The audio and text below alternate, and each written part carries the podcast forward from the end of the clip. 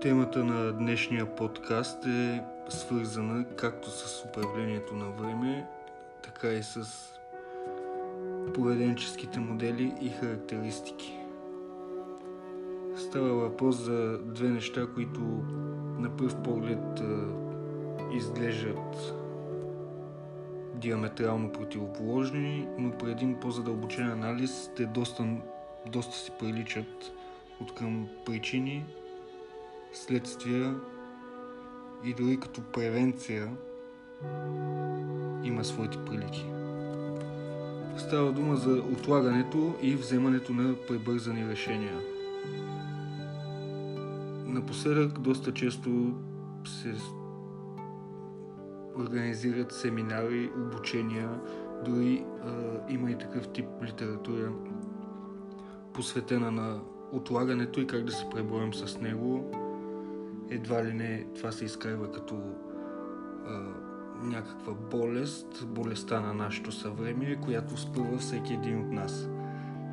Може би е така, факт е, че отлагането е взело епидемични размери, но нека да погледнем малко по-подробно на отлагането. На какво се дължи отлагането? Защо всеки един от нас отлага нещо? Причините за отлагането са ниска самооценка, неувереност, ниско самочувствие, понякога страх, понякога перфекционизъм, желание нещата да се случат по определен модел. Безкрайните задължения също предразполагат към отлагане. Липсата на цел, не на последно място, създава едно такова усещане за невъзможност да се изпълнят конкретни действия, подцели и дори елементарни ежедневни неща. Един мъдрец беше казал, ако искате да превърнете лесната работа в тежка, продължете да я отлагате. Напълно съм съгласен с това. Колкото повече отлагате нещо, толкова по-трудно става на чисто психологична гледна точка да, да се случи. Като следствие от отлагането мога да изброя същите неща, които са и причина за него. Общо взето ниската самооценка е както причина, така и следствие за отлагането. Неувереността, самочувствието, което е на ниско ниво. Перфекционизма може би води след себе си също по-голям перфекционизъм. Страхът води след себе си друг страх. Но най-голямото следствие от отлагането е загубата.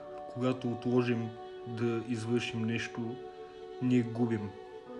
Губим това, което е могло евентуално да спечелим при свършването на това нещо.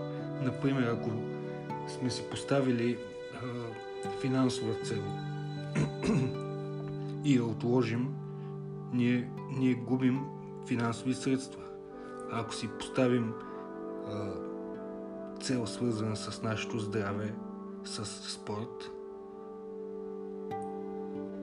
и не я изпълним, ние губим от а, собственото си здраве. Превенцията за отлагане, т.е. нещата, които могат да предотвратят отлагането, са една системност при разсъждението, системност на мисленето, една последователност на действията, дисциплина, планиране. Може би добре ще е да намерим и причината за това да свършим нещо. Намирайки причината, ние намираме още един мотив да го свършим. И колкото по-силна е тази причина, толкова е по-силно вероятно да го свършим това нещо. Контролът, т.е. заедно с дисциплината и системността, са важни като превенция.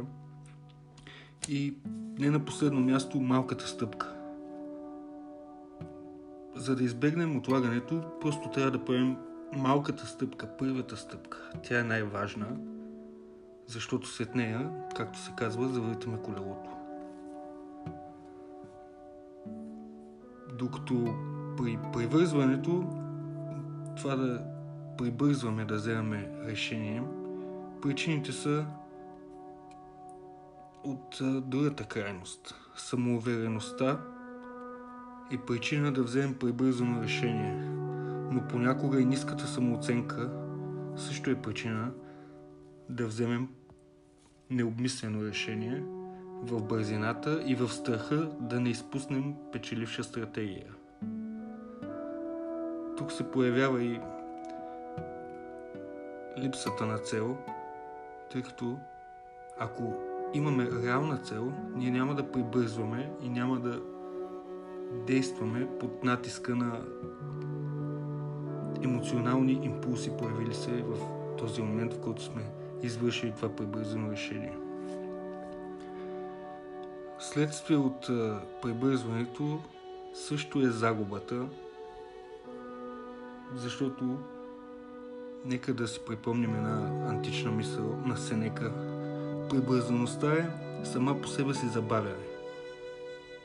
Някои автори често твърдят, че когато прибързваме се налага да свършим нещото, което трябваше да свършим два пъти. Така че нежеланите резултати също могат да се проявят като следствие и тук.